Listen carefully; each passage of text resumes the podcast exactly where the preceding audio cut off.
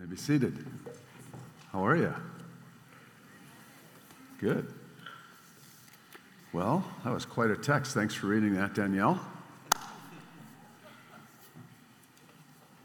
Let's pray. Holy Spirit, how badly we need you. And yet, you are here. You are willing. You are able. And our God is able to do exceedingly abundantly, the Bible says, above what we can ask or think. And so I request your help. Would you help me to think clearly and communicate clearly and represent accurately what the, the Word of God and the God of the Word teach? And help each of us to hear precisely what you'd like us to hear so that we can leave here, Lord, with our tanks full of your goodness and being even a little bit more transformed into your likeness. We ask it in Jesus' name. And if you agree with that prayer, would you say amen?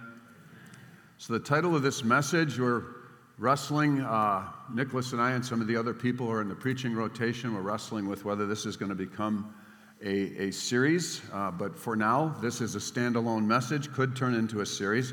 But before I dive into this, I want to just say with Nicholas what he expressed last week when he preached, and that is thank you so much for your kindness. I know October was Pastor Appreciation Month, and I tell you, I know I felt appreciated. So did he. Thank you for your kindness, your cards, the generosity, just beautiful thoughts. Thanks so much. So, what is this uncommon virtue? The virtue is vulnerability. Vulnerability. What, what does it mean? What does it mean? And is it a biblical idea?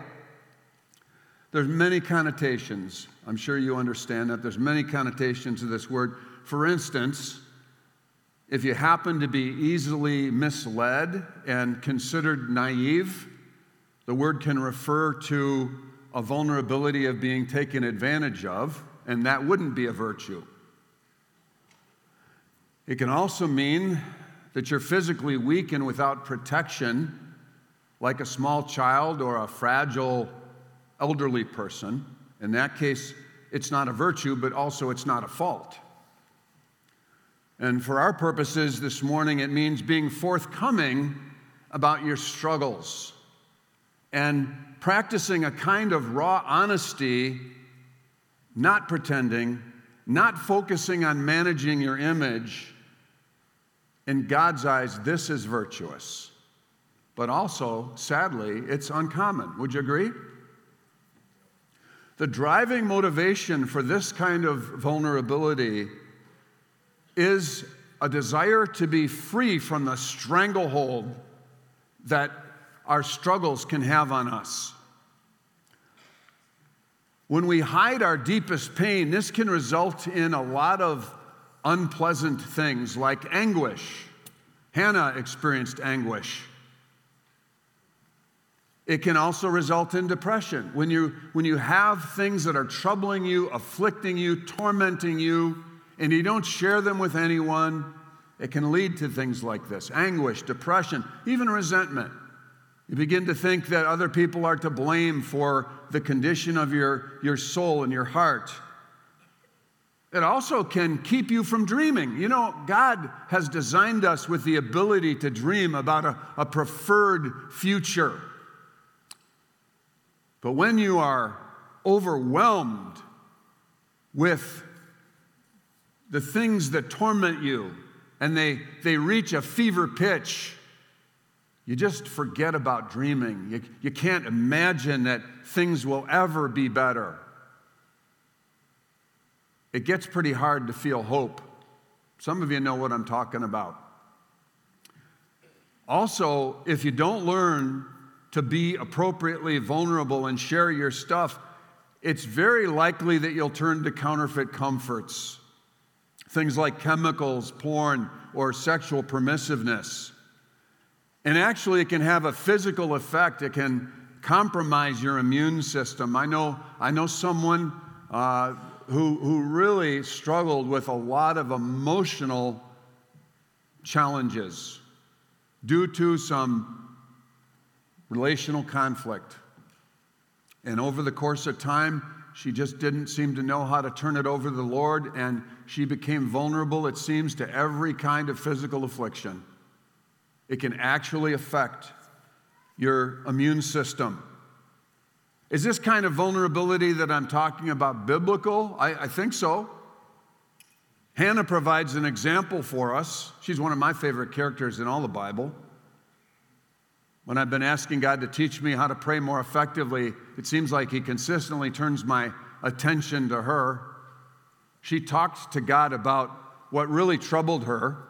She shared her heartbreak with the Lord, and then, when judged by an observer who made the assumption that she was drunk, I'm talking about Eli the priest, she told him what was going on. She admitted it. Let's unpack this a little bit. Hannah's a Hebrew woman. You're reading your Bible, you'll learn that she was what we would call a daughter of Abraham, a Jewess, a Jewish female. She's married, which is a good thing in her culture. To be married was to be protected. She's married to a good man. But this good man is, is a polygamist, which was not uncommon in those days. He had another wife. We heard her name. I'll call her Penny. The text calls her Peninnah. Polygamy was a common practice. It was kind of a, a, a, an accommodation uh, by God because of the hardness of people's hearts. An accommodation, by the way, is not an endorsement. There are other accommodations God makes in Israel's history, like He didn't want them to have a king. He made that very clear, and eventually He let them have a king. He capitulated to that desire. It was considered a special blessing in ancient Israel to be married. There were practical benefits to this. Unmarried women were especially vulnerable to being preyed on and in that patriarchal culture, making ends meet without a husband was very difficult. Usually, women had two options one was to beg, and one was to prostitute herself or themselves. Yet her circumstances were difficult because she was unable to bear children, and being barren was considered to be a sign of judgment for some kind of evil. So people would guess you know, what is she being judged for? She can't have children. She's been married all this time. Must be something naughty in her life that we don't know about, or maybe in her family line, and she's paying the consequence for it. Therefore, people viewed her with suspicion. Being married and not having kids was actually a social disgrace. And then, if you add to that that her husband's other, wife, Penny, had several children, both sons and daughters, and she would provoke Hannah over the fact that she couldn't have children. Not a nice person. And she'd provoke her till Hannah wept. And it says this went on. In the text, it says it went on year after year. It was observed that Hannah was downhearted and couldn't eat. You ever been there? You're downhearted and couldn't eat. I remember learning that my, my mother, when she was married to her first husband, she discovered that he was having an affair with someone and he'd gotten this woman pregnant, and my mom lost 60 pounds just in a matter of months, just couldn't eat. Her heart was broken, lost her appetite. In Hannah's case, she and her family went to a location, a place called Shiloh, where believers would pilgrimage to worship. And it was there she admitted her internal pain to God, and she clearly allowed herself to feel that pain, and she didn't pretend that everything was okay. And in verse 10 of 1 Samuel 1, it says, In her deep anguish, she prayed to the Lord and wept bitterly. When you're in pain, that kind of pain especially, it's good to admit it to yourself and to the Lord.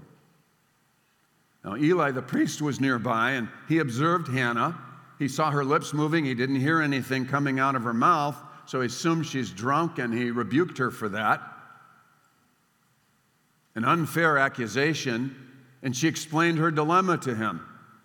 She shared that she hadn't been drinking, but she was pouring out her heart to God because she hadn't been able to have a child. she mentioned her request that she was asking God for a child. And Eli said, May the Lord bless you. May the Lord grant you peace. He's essentially saying, I'm coming into agreement with that prayer.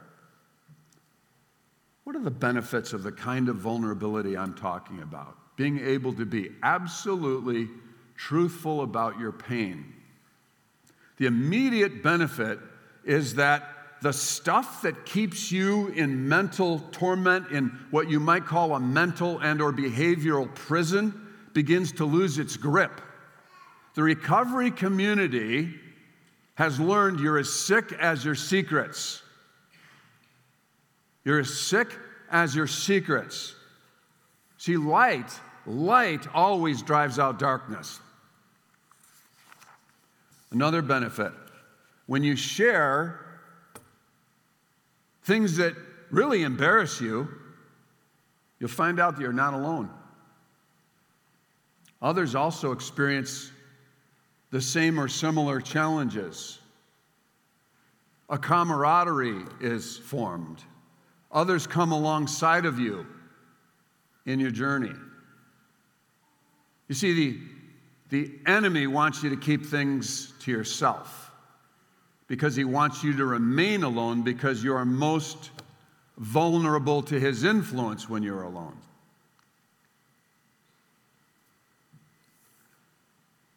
Another benefit to sharing your stuff you can find practical help to a better life. You can find that people actually have been through what you've been through. They've walked that path and they can show you some of the steps and you won't have to walk it alone. Just having somebody walk with you is so encouraging. And then, as you gain healing, and you will, as you gain healing, you're going to see that God's going to use you to bring hope to some others. You're going to help other people experience freedom as you share your story, the story you've been so reluctant to share because it embarrasses you. A man who's been taking the Oaks of Righteousness training said to me the other day, You know, we're learning that hurt people hurt people, but also that healed people heal people. I said, That's beautiful. That is so beautiful and so true. And so when we share, other things happen, like we move toward completeness. Now, there's a passage in the Bible that I find frustrating there's a lot of passages in the Bible that I find frustrating, by the way. It's usually not the things that I don't understand that bother me, it's the things I do understand that bother me. There's a passage in the Sermon on the Mount, Matthew chapter 5, verse 48, where most translations say Jesus said, Be perfect as God is perfect. And if you're a guy like me who struggles with perfectionism, which has been said that it's the worst kind of personal abuse, self abuse that, that there is, uh, you don't need to read a passage like that. And yet we, you know, I know the Bible is good for me, so I'm thinking, is that really what it means? It actually isn't a good translation. This is what Jesus said Be ye therefore complete, as your Father is complete. He's telling us to keep moving toward wholeness wholeness. Does that make sense? He's not asking us to be perfectionists or to be perfect. He, he wouldn't ask us to be something we couldn't be. There really is no perfection this side of heaven, no perfection this side of heaven. Paul said, I've never obtained perfection. He said that.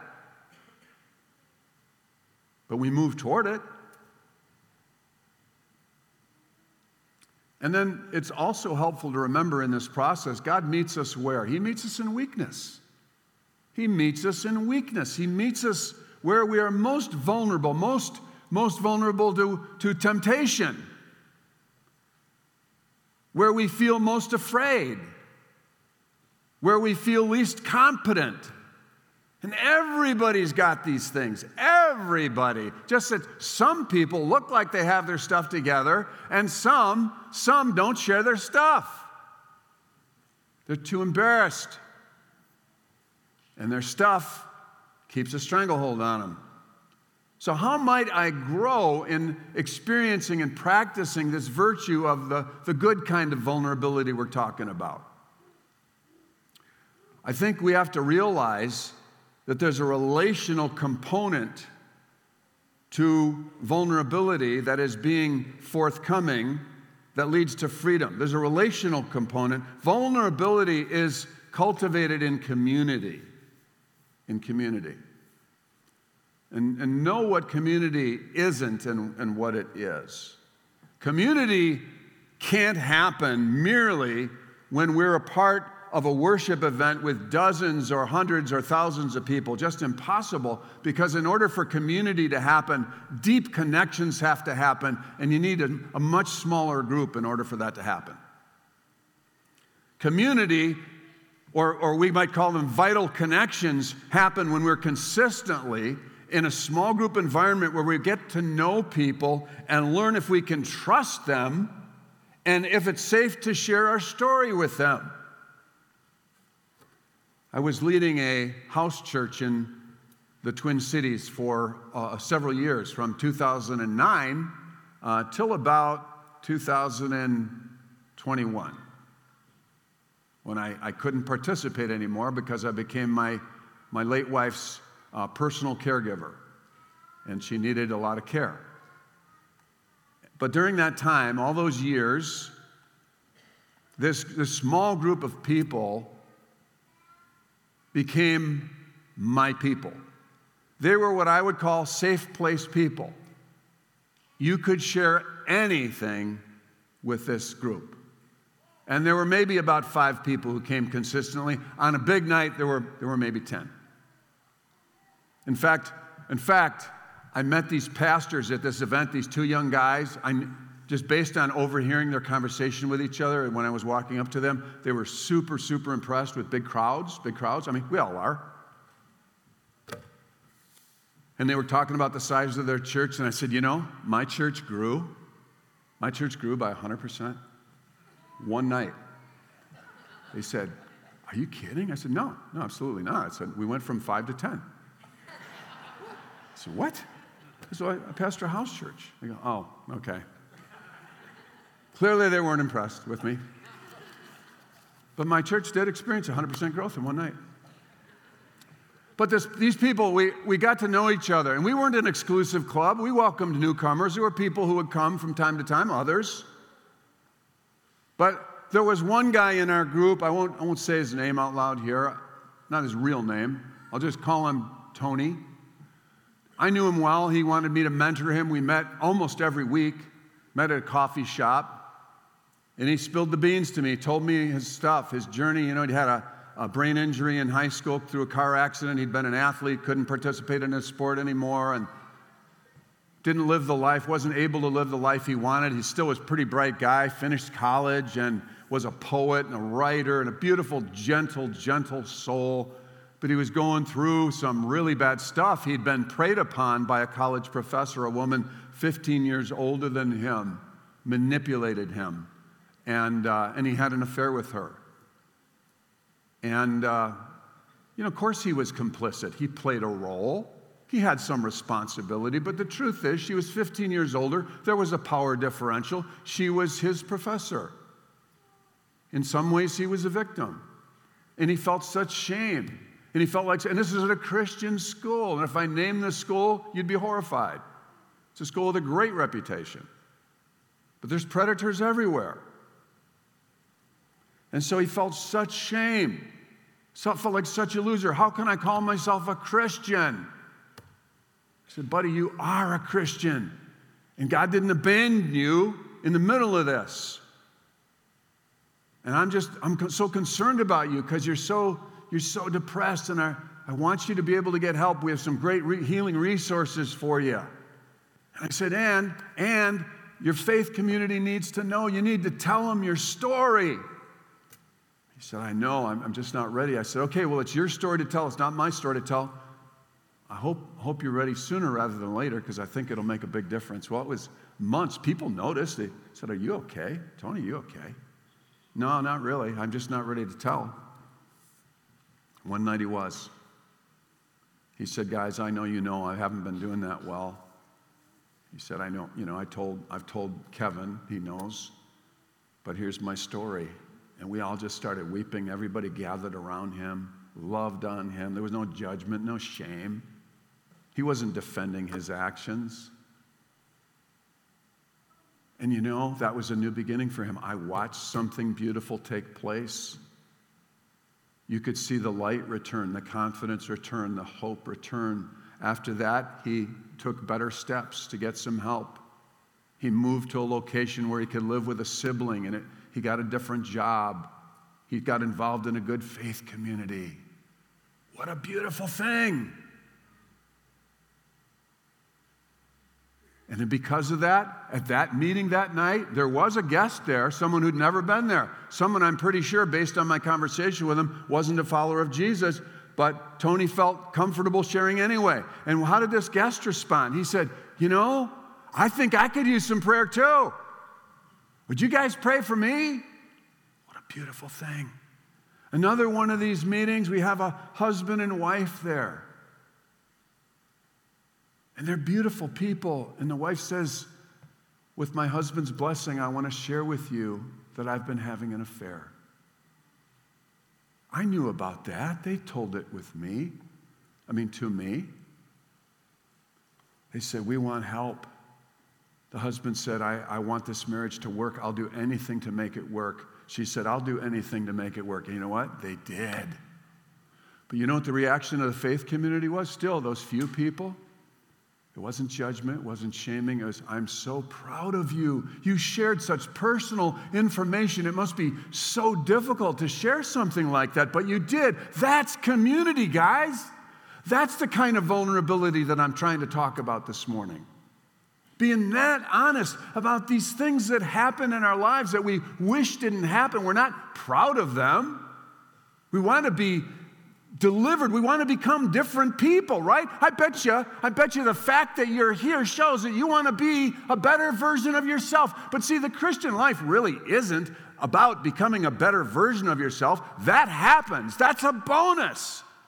The Christian of life is letting the God of the universe love you unconditionally now, right this moment, so that you experience it and don't just have a theology of it. I gotta tell you, if you don't get anything else about the Christian life, get that. That's the most important thing. How do I know that?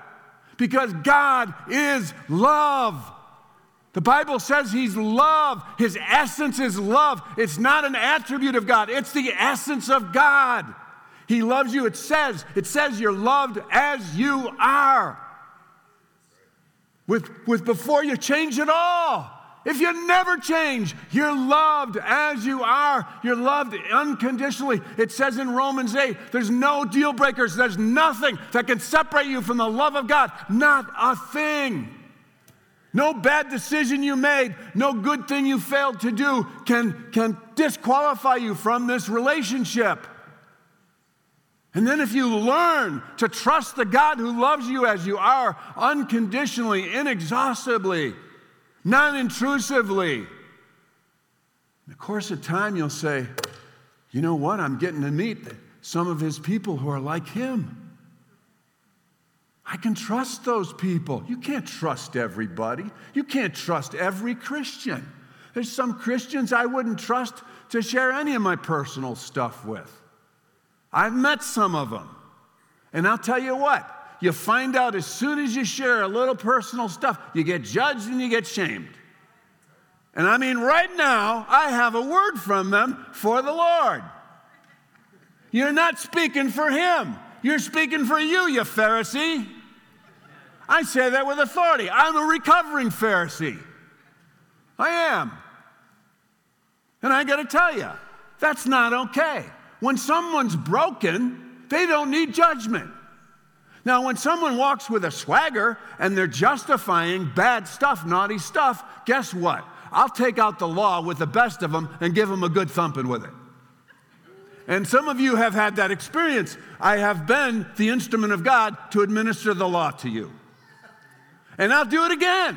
When people walk with a swagger, when people are up in my grill, all defiant, they're just to go their way and basically tell God, to take a flying leap, oh man, I'll tell you, I'll minister the law. I'll be pastor law. But when people are broken, people already feel shame. People already feel tormented. They're in agony. They want to change and they haven't been able to find a way to change. They do not need law. Law at that time is spiritual abuse. And I'll tell you what, I'll give you a good kick in the butt if you do it. And I catch you doing it. Because I've needed that too. We cannot have that in this church. We cannot have that in the body of Christ. That is not Christianity. That's Pharisaism. That's legalism. That's a shame based culture. There's no place for it here. Would you agree with that? No place. We come to God, there's only one way to come to God that's as you are. That's broken, needy. Community. Community is that place where you can have those vital connections. You can share the personal stuff where you won't experience rejection. I was just told this morning, Dina shared this, you know, she's one of the, the trainers, one of the leaders of the mighty, the righteous oaks. She said she learned, she learned that, that rejection registers in the brain the same way physical pain does. Isn't that something? Well, so we don't want to be the place where broken people experience rejection. In time, in time, guys, take a risk, please. Take a risk, share with one person. In a recovery community, we call them sponsors. Share with some, somebody. You'll find out in a hurry if you want to share anything more with that person. But there are some safe placed people. I just, I just shared something with somebody the other day. So, Tom Stewart, you remember, some of you know Tom. Tom was here for 14 months, ministered as an interim pastor. He's become a trusted friend. I shared some very personal stuff with him. I wanted to talk to him. I needed some insight, some mentoring. What a beautiful thing to share. I've shared some embarrassing stuff. Right now, thankfully, I, I, I hope this isn't self righteousness. I have no way of tell, telling you with any accuracy whether I'm being self righteous right now or whether I'm testifying. I think I'm testifying. I don't have a secret. And you know that's a relief? I've told all of my secrets. The things that have shamed me and embarrassed me, the things I've never wanted people to know, it took me years to get every one of them out. Every one of them. And I hope I keep doing this the rest of my life. If I live to be 100, I hope I hope I do this the rest of my life. I hope I will humble myself. You know where you meet God? You meet God by going low. The word for humble yourself means to go low. And God says He always meets you when you go low. He gives grace to the humble, but He opposes proud people. It's a wonderful thing. I have a spiritual director. I've told him all my stuff, everything. I was scared. I thought, boy, who knows how he's going to react? Man, I tell you what, I got a big old hug from Jesus through that guy when I told him my embarrassing stuff. And you know what? In the process, God started bringing healing to my heart. He wants to heal every one of us. But you can tell by my animosity toward legalists that I'm not fully healed.